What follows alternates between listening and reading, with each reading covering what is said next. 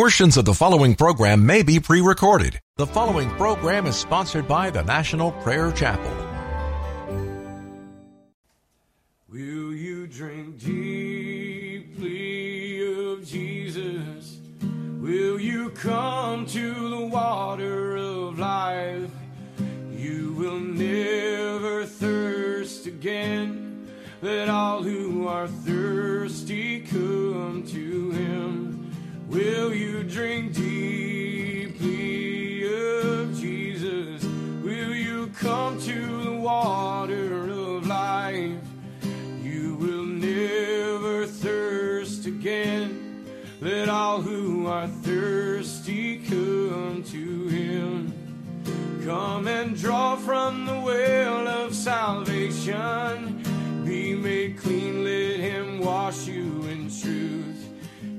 Is the fountain of living water. Come and be made new. Will you drink deeply of Jesus?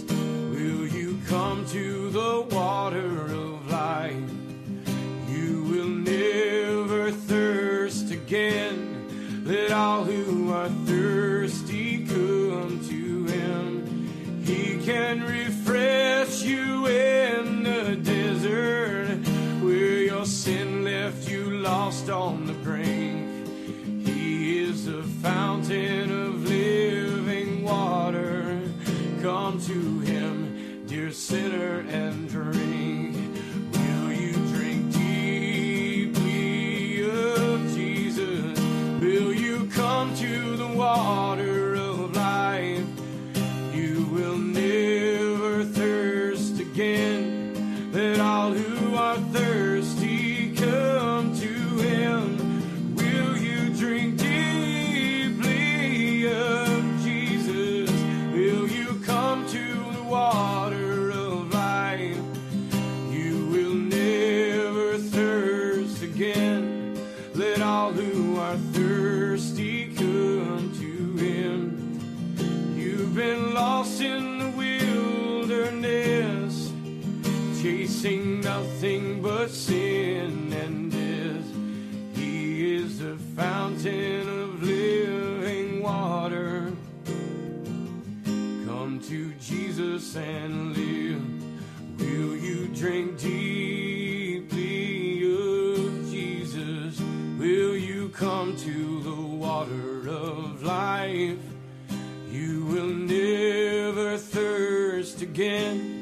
Let all who are thirsty come to Him.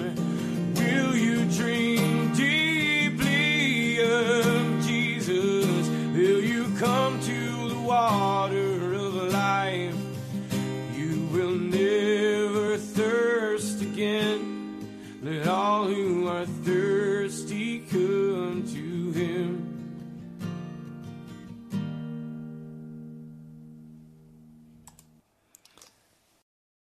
A part of the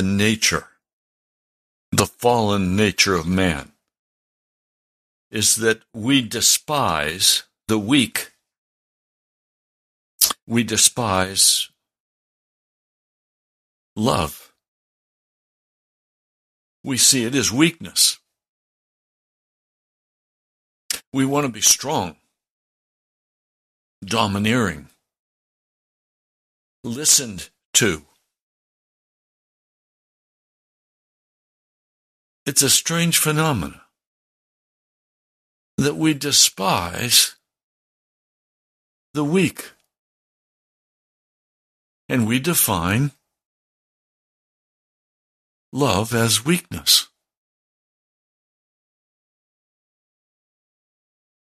In the Scriptures,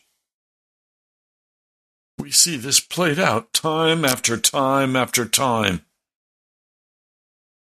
Welcome to Pilgrim's Progress. I'm going to begin preaching a series of messages I've already started.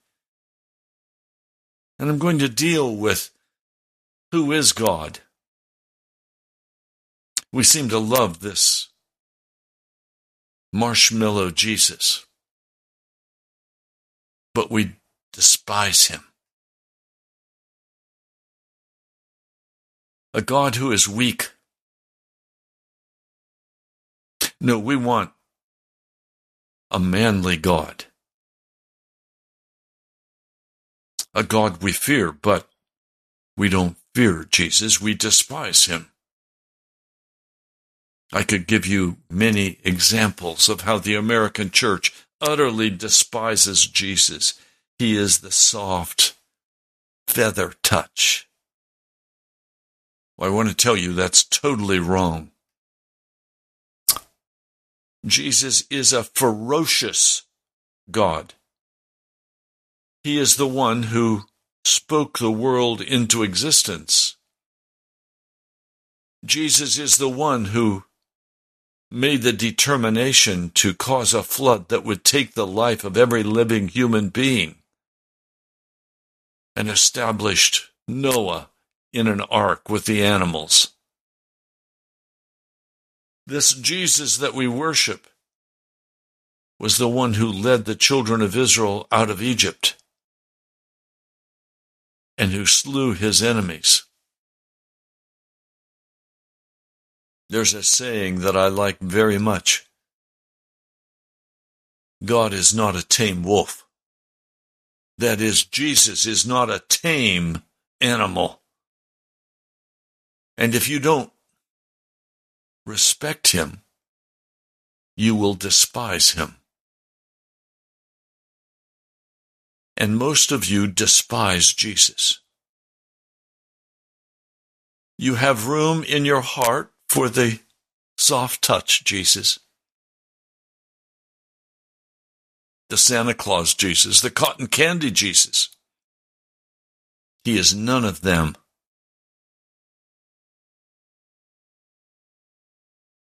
In the book of Exodus, we find the children of Israel are carried by a mighty God of heaven out of Egypt. They see the whole nation destroyed before their eyes. They see the storms. And then they see the Pesach, the Passover. The Pesach simply means the wing of God. And they see the wing of God outstretched over their lives, and they are able to leave the slavery of Egypt after 400 years. They're born as a nation again, a nation taken from a nation by the mighty hand of Jesus, by God. They leave Egypt, and they begin to be organized. And 3 months after they leave Egypt, they are brought through the desert, and they find themselves at Mount Sinai. And there God is going to deal with them. As they encamp before the mountain of God, Sinai, Moses goes up to God. God calls him out of the mountain, saying, "Thus you shall say to the house of Jacob and to the people of Israel, you yourselves have seen what I did to the Egyptians and how I bore you on eagle's wings and brought you to myself. Now, therefore, if you will indeed obey my voice and keep my covenant, you shall be my treasured possession." You notice, it's not a free offer. You're going to have to behave yourselves. You're going to have to do what you are told to do, and then you will be a treasured possession among all the peoples of the earth to me. You shall be to me a kingdom of priests and a holy nation. These are the words you shall speak to the people of Israel. This was not a soft-touch God. This was not a God who was just love, love, love. This was a God who said, "I will love you, and you will obey me."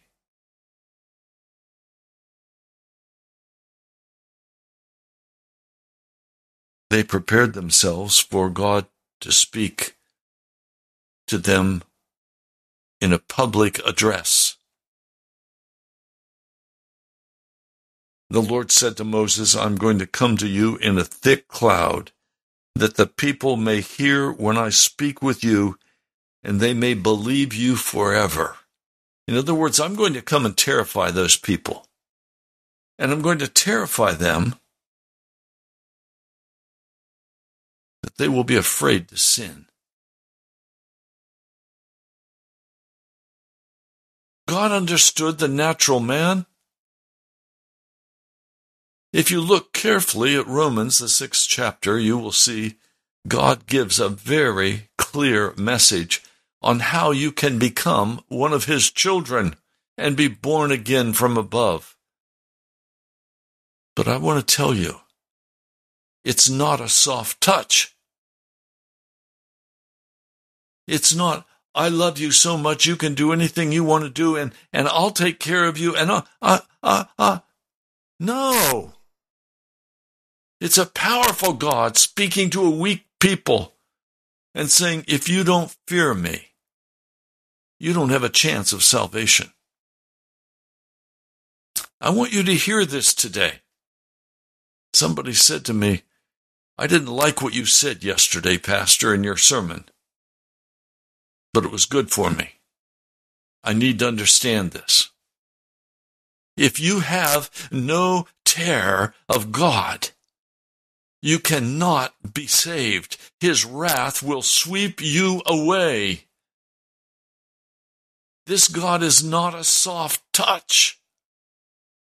Just because this God came, bowed his head on Calvary, wore the thorns for you and me, just because he took the beating and did not do anything back.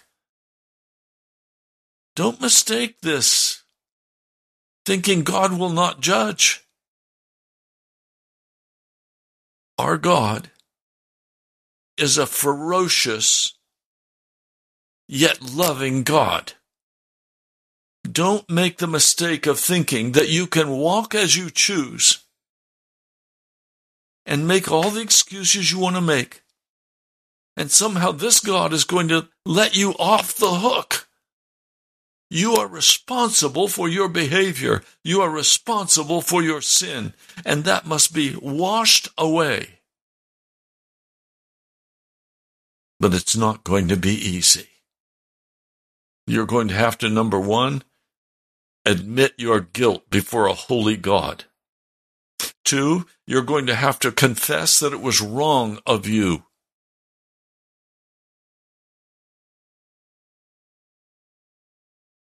I'm coming to you in a thick cloud that the people may hear when I speak with you, and they may also believe you forever. Now, tell them to wash their clothes, to consecrate themselves. And on the third day, the Lord, Jesus, the awesome God of the Old Testament, they're the same. He will come down on Mount Sinai in the sight of all the people. So, verse 16, this is Exodus 19, verse 16, on the morning of the third day, there were thunders and lightning and a thick cloud on the mountain and a very loud trumpet blast, so that all the people in the camp trembled. Then Moses brought the people out of the camp to meet God, and they took their stand at the foot of the mountain. Mount Sinai was wrapped in smoke because the Lord had descended on it in fire. The smoke of the mountain went up like the smoke of a kiln, and the whole mountain trembled greatly. And as the sound of the trumpet grew louder and louder, Moses spoke, and God answered him in the thunder. And the Lord came down on Mount Sinai to the top of the mountain and called Moses to come up.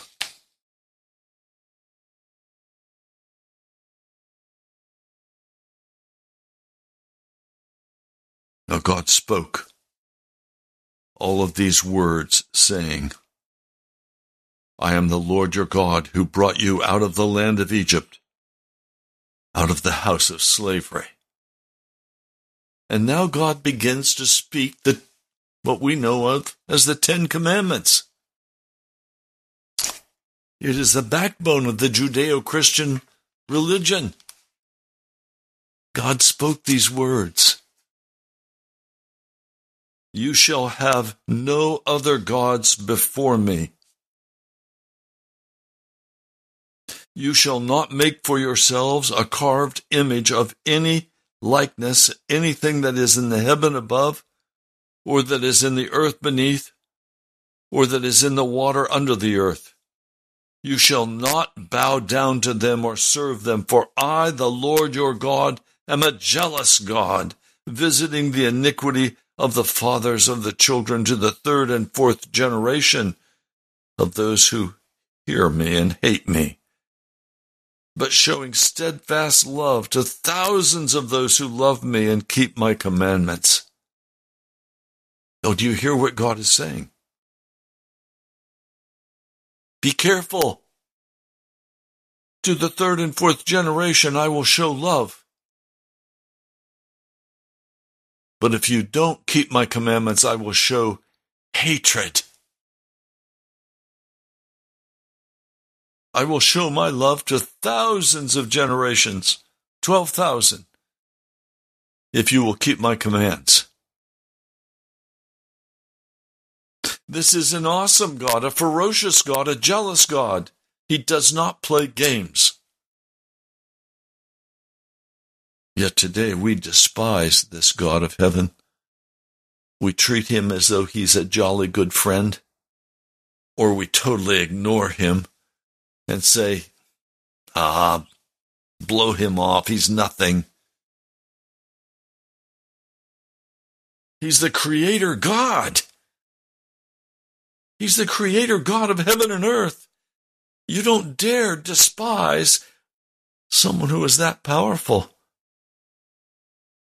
Now, God knew that Americans love power. And Satan knew that if he could cast Jesus in the image of a doting Santa Claus that we don't even believe in, his word would not be sufficiently important for us to even read it. And I talk with people, and I ask them questions like, do you know the story of the Good Samaritan? No, what's that? We have become biblically illiterate, despising the word of the living God. We like our make-believe stories on the television or the internet. We like our horror movies. We like things that are not real. We despise the living God of heaven. And there is a heavy price to pay for treating Jesus in that way. There will be a judgment of fire upon this nation.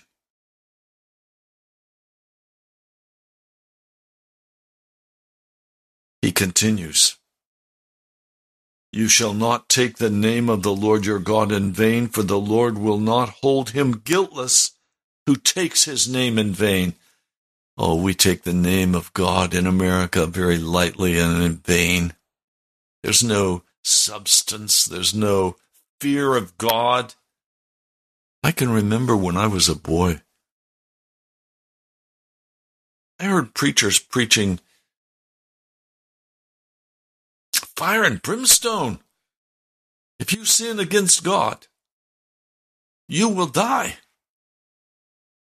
And then I heard through a number of years, we don't want preachers who preach fire and brimstone.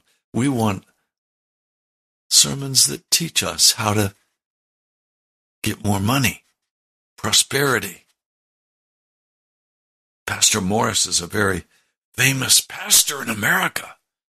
He preaches the love of God, and he preaches the prosperity and blessing of God. But he doesn't preach the righteousness of God, the judgment of God. There's no fear of God in his heart. There's no fear of God in his church. It's, as far as I'm concerned, a pagan church. It's not a real church.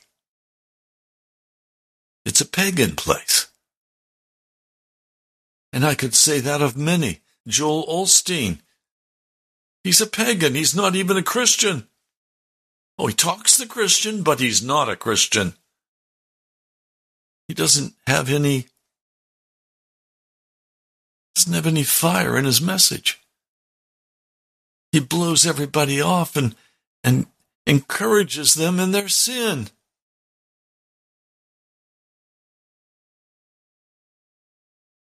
And then we come.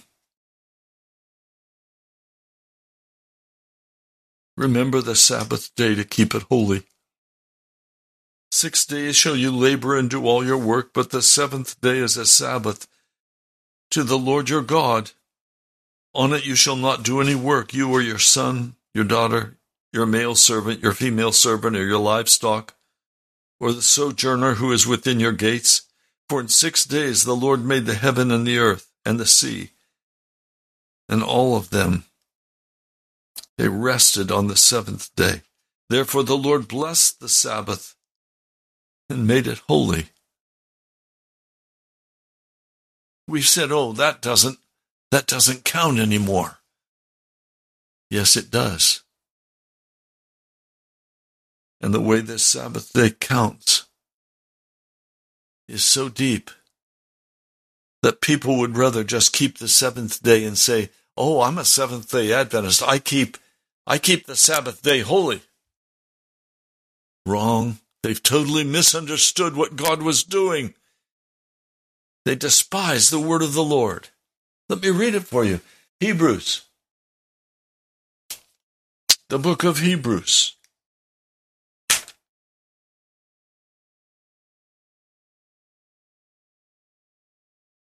Hebrews.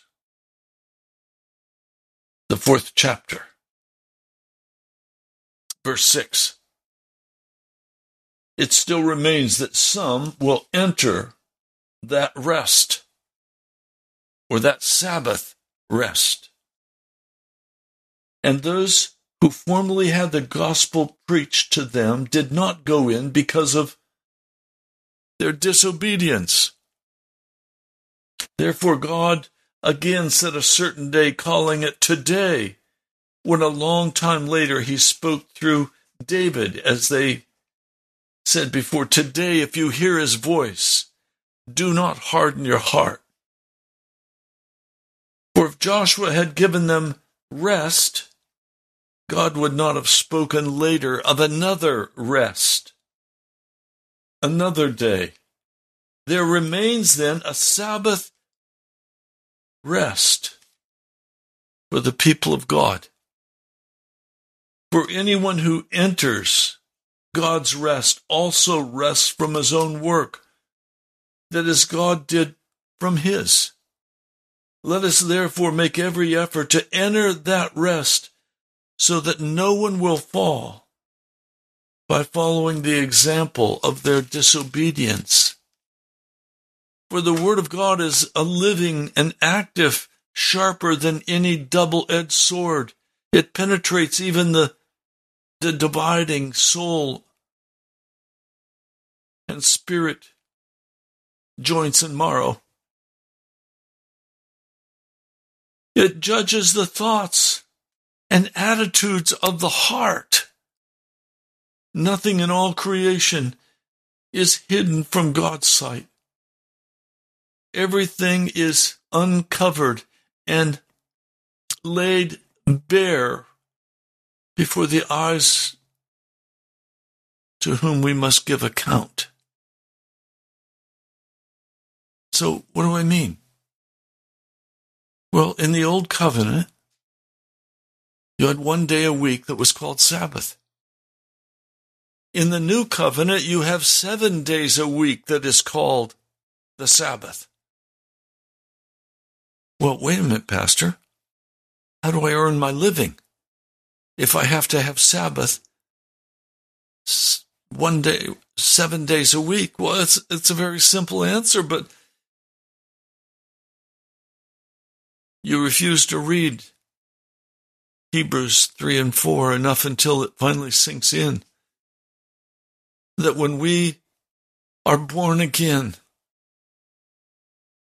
we're born in the Spirit. And now, yes, we go to places where we call it work, but it's not work. We're not going there for money. We're going there as a testimony and as a witness to bring people to Jesus Christ. We are 7 days a week a Christian, fulfilling the gospel commission, living in the Spirit every day. We now belong to Jesus. He died on Calvary. And we now are given to Him in all of our money, all of our time, all of our energy, everything we have. Like the apostles, we are given unto Jesus, and He claims us as His own. And every day is a beautiful Sabbath day that we keep holy by not walking in any sin, not walking in any wickedness, walking in full surrender to Jesus, walking in full commitment to Him to do His work. Most people I know who call themselves Christians go to work, but there's no salvation there. No one comes to Jesus because of their witness and their testimony. Why? Because they're almost totally prayerless. They have no power. Their words are not powerful words. They might speak about a loving Jesus. But a loving Jesus will not bring anyone to salvation. Oh yes, His kindness is meant to bring us to repentance, and that's true. But only if we understand that behind that kindness, there is a God who judges for eternity. You can't play games with God. Like the man who says, I'm an addict to sex. God knows that. And He's just going to have to put up with me the way I am. Because I tried to overcome my addiction and I could not. Did you know that all addiction has a demonic element in it? And the blood of Jesus Christ breaks the power of every addiction. The blood of Jesus, the Pesach of God, the wing of God goes over you and protects you from the enemy. Hear what I'm saying to you today. God is a powerful God. He wants to redeem you by His blood. He wants to transform you into a new creature. Not a half hybrid of righteousness and sin. That's not what God died for. Jesus died on Calvary to save you completely, to deliver you. Why would He do that? Because in fact, He does love you. He does love you. But if you refuse Him, and you cling to your sin, and you cling to the Christian faith, you are despising the blood of Jesus Christ. And the day will come when that blood will mean nothing to you as something sentimental. One person smugly asked, do you have communion every Sunday? No, we don't. Because communion for us is communion with Jesus. Now, you can do communion every Sunday. It's fine.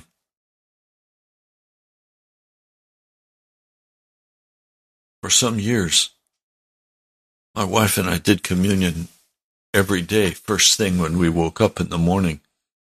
That was our wake up to go back to Jesus from our depths of rest and sleep. Communion is precious. The Eucharist is precious. I don't call it Eucharist, but some of you will know it by that.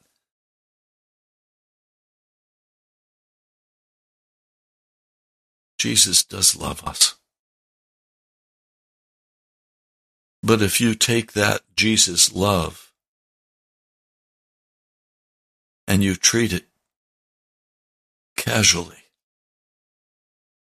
as though there is no judgment, as though he's a pushover, then you will face the fire of God on the great day of judgment, and you will be burned in hell. It's that simple. It's time for repentance. It's time for revival. And I hear Christians say, oh, I want revival. Oh, be careful what you ask for. Because revival will be the Holy Spirit uncovering all of your sin.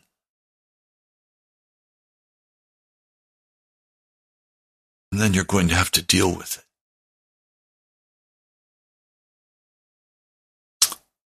Then you're going to have to deal with the wickedness of your heart. Do you understand? This God is a ferocious God and a loving God. And I praise his name. But he will not put up with any sin in your heart and say, that's okay, you can't change it. Of course you can't, but he can and he will if you'll allow him. But you're going to have to humble your heart.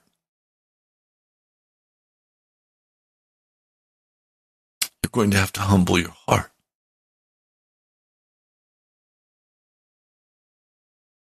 Now he goes on.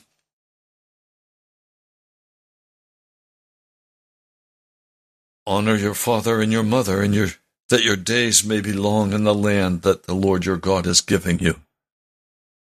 Treat your parents with respect. Provide for them. You shall not murder. Jesus said, if you're angry with your brother, you've already murdered him. Read the Declaration of Righteousness on your knees before a living God in Matthew. The Sermon on the Mount, the Beatitudes. Everything is about the attitude of the heart. The despising of Jesus is an attitude of the heart. That has to go. You shall not commit adultery.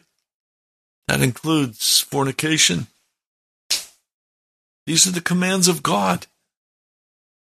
Are you living with someone you're not married to? Then you're on your way to hell. And you can change that. You're either going to have to leave or marry them and repent of living in fornication and seek the face of God. This is serious stuff. You shall not steal.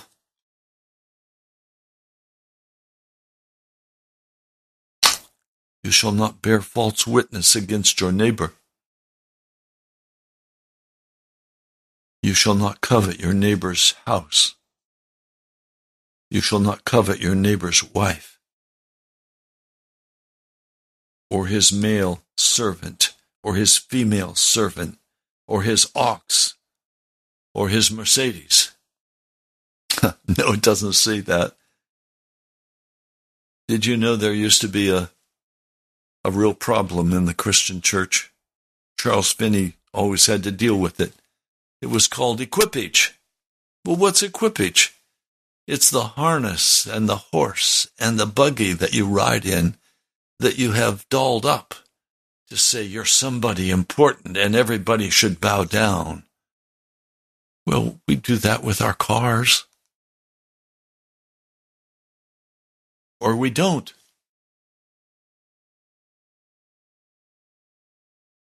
Don't covet anything that is your neighbor's. Now, when all the people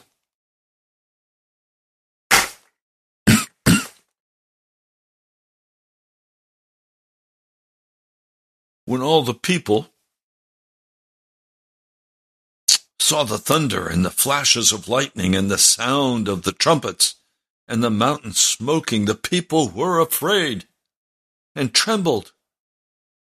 And they stood far off and said to Moses, "You speak to us, and we will listen. But do not let this God speak to us, lest we die." Moses said to the people, "Do not fear, for God has come to test you, that the fear of him may be before you, that you may not sin." The people stood far off, while Moses drew near to the thick darkness where God was.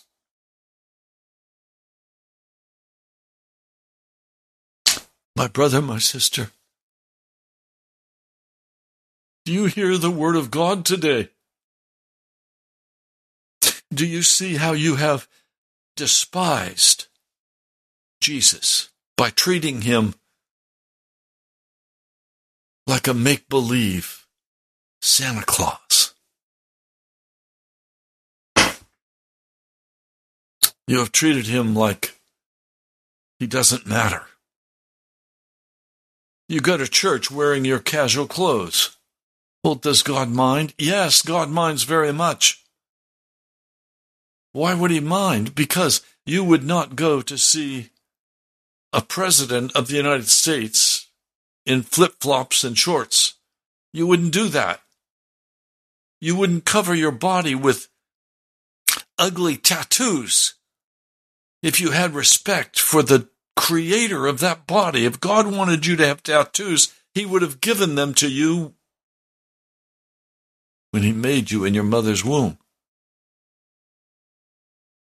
A total disrespect for the Creator. A disrespect in the way we speak. A casualness when we pray. No fervency, no fire when we pray. And I've been guilty of this. I used to teach, you pray by talking to God as though he were your friend. No, I was wrong. You pray by talking to God as though he is the mighty God of heaven who created you, who owns you. Paul says in 1 Corinthians, you are not your own. You were bought at a price. You are property.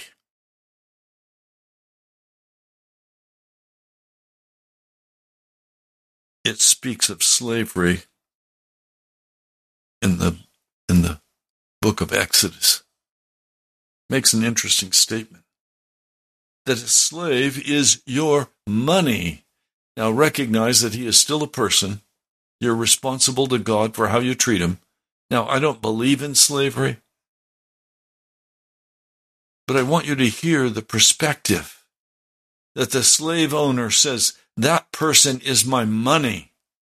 I paid for him. He produces for me. God looks at you as God's money, and he expects that you will produce for him, for the kingdom of eternity.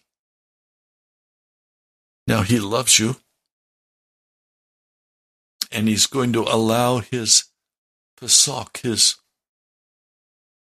his wing of protection to be over you. I praise God for that.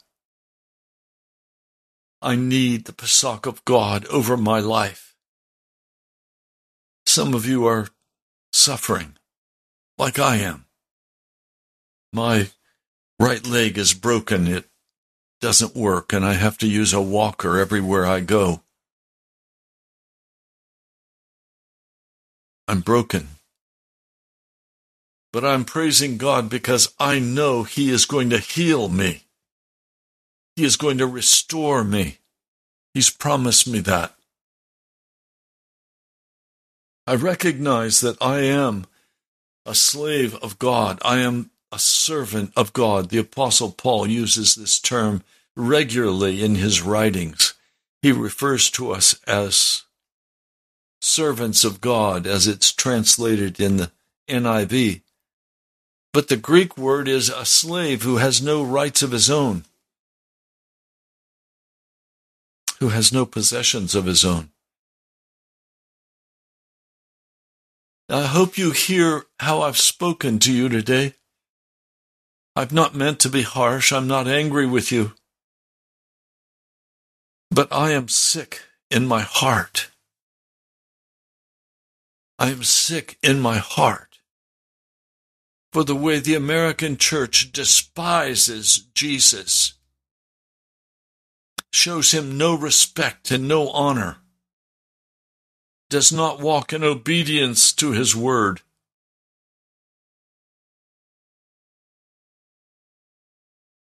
The one I told you about who had never heard the story of the Good Samaritan attends a Lutheran church regularly. I wonder what they talk about at church. She's in her 40s. Never heard the story of the Good Samaritan. My brother, my sister,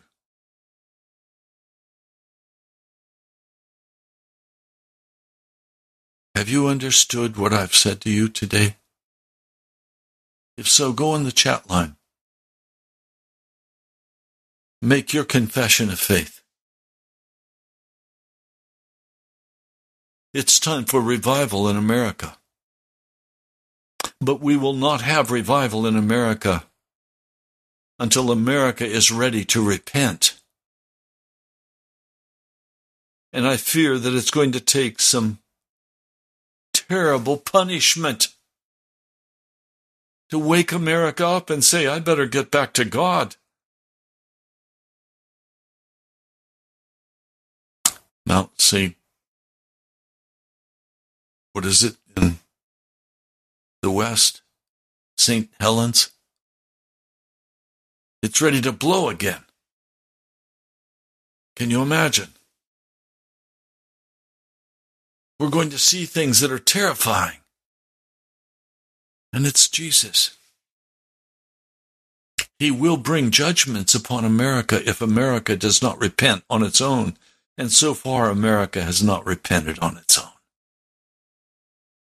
We seem to only respect a two-by-four over the head. Does our economy have to crash and burn before America will turn to Jesus?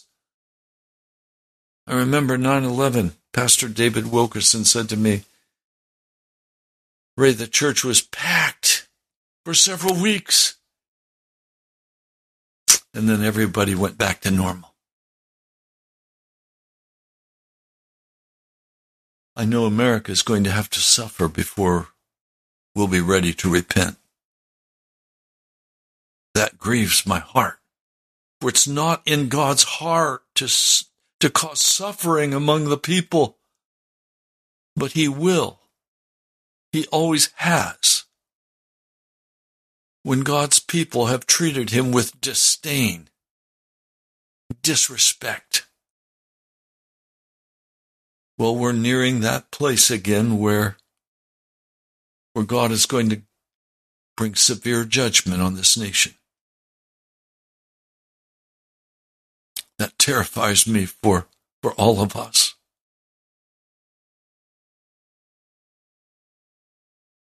But it's going to happen.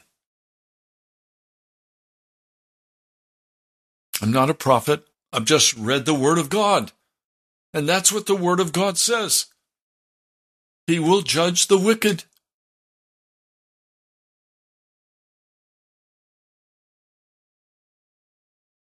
It's not been easy for me to preach these messages.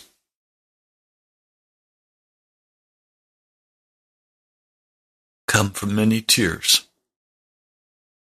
in the prayer closet.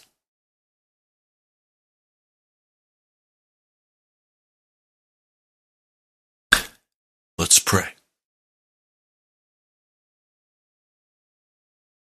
Lord, there are many listening to these broadcasts who are suffering in their bodies like I am. We're in the school of suffering. We're learning. We're growing. Lord, I'm asking for your mercy for those who are suffering from diseases or broken limbs, cancer. Lord, there are many diseases and they cause much suffering. I pray that in the midst of the suffering, my brothers and sisters will turn back to you, Jesus, and earnestly seek after you. And I also pray for your mercy, for your healing power, for your deliverance. Lord, there are many others who are in trying financial situations.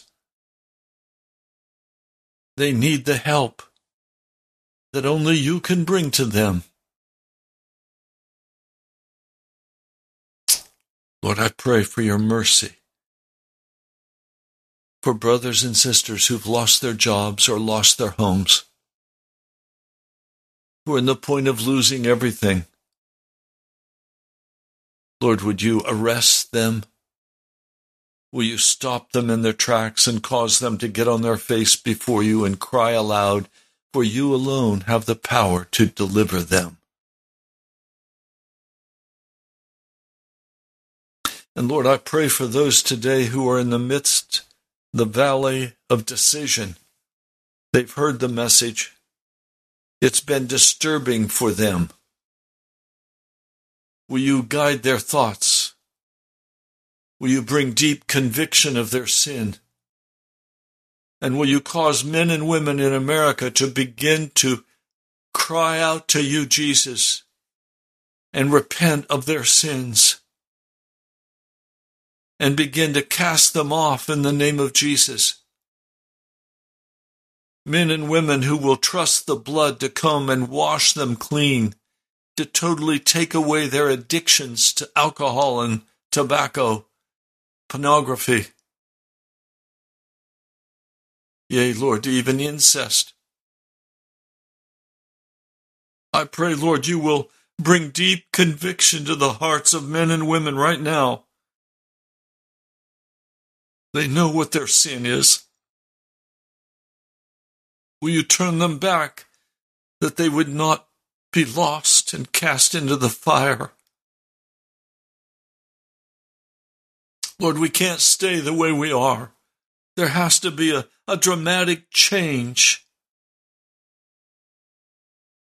I pray, oh God, you will bring that dramatic change. Thank you, my Lord. Thank you for the word that you've given to me today. And I pray that it will find its target, that you will cause men and women to take this broadcast and pass it on to a friend, to a parent,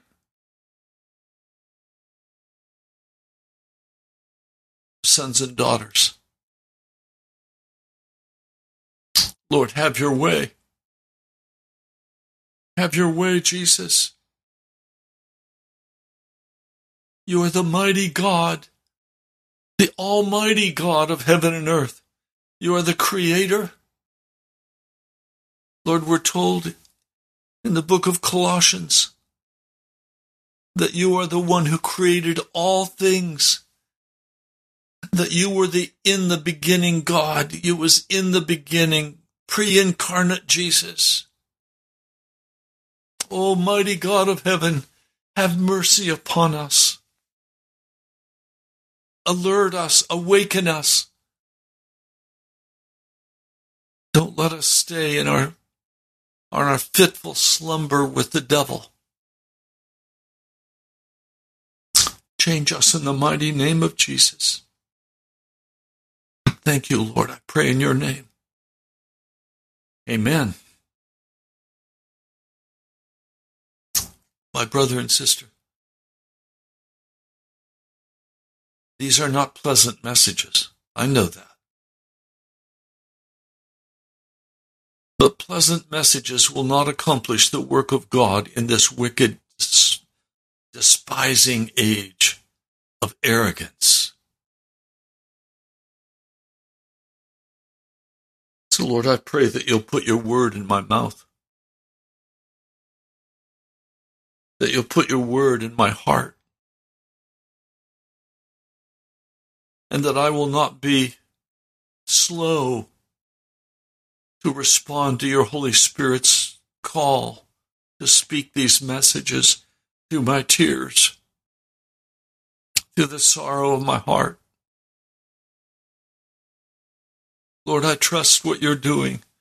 I trust that you will take these words and bring forth the revival that is so desperately needed now in this city, in this nation. Lord, have your way. And I pray, Lord, that you'll move in the hearts of men and women who are sick, who are ready to give up. Lord, encourage their hearts today.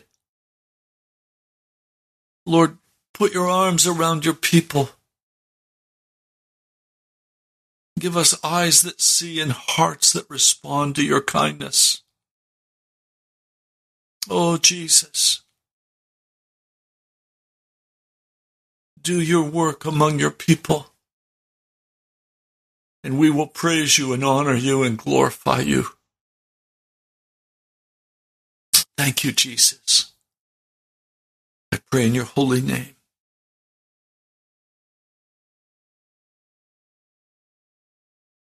You've been listening to Pilgrim's Progress.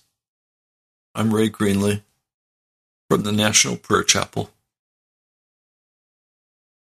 I pray that God will move in your hearts to give for this gospel work. I can't do it alone.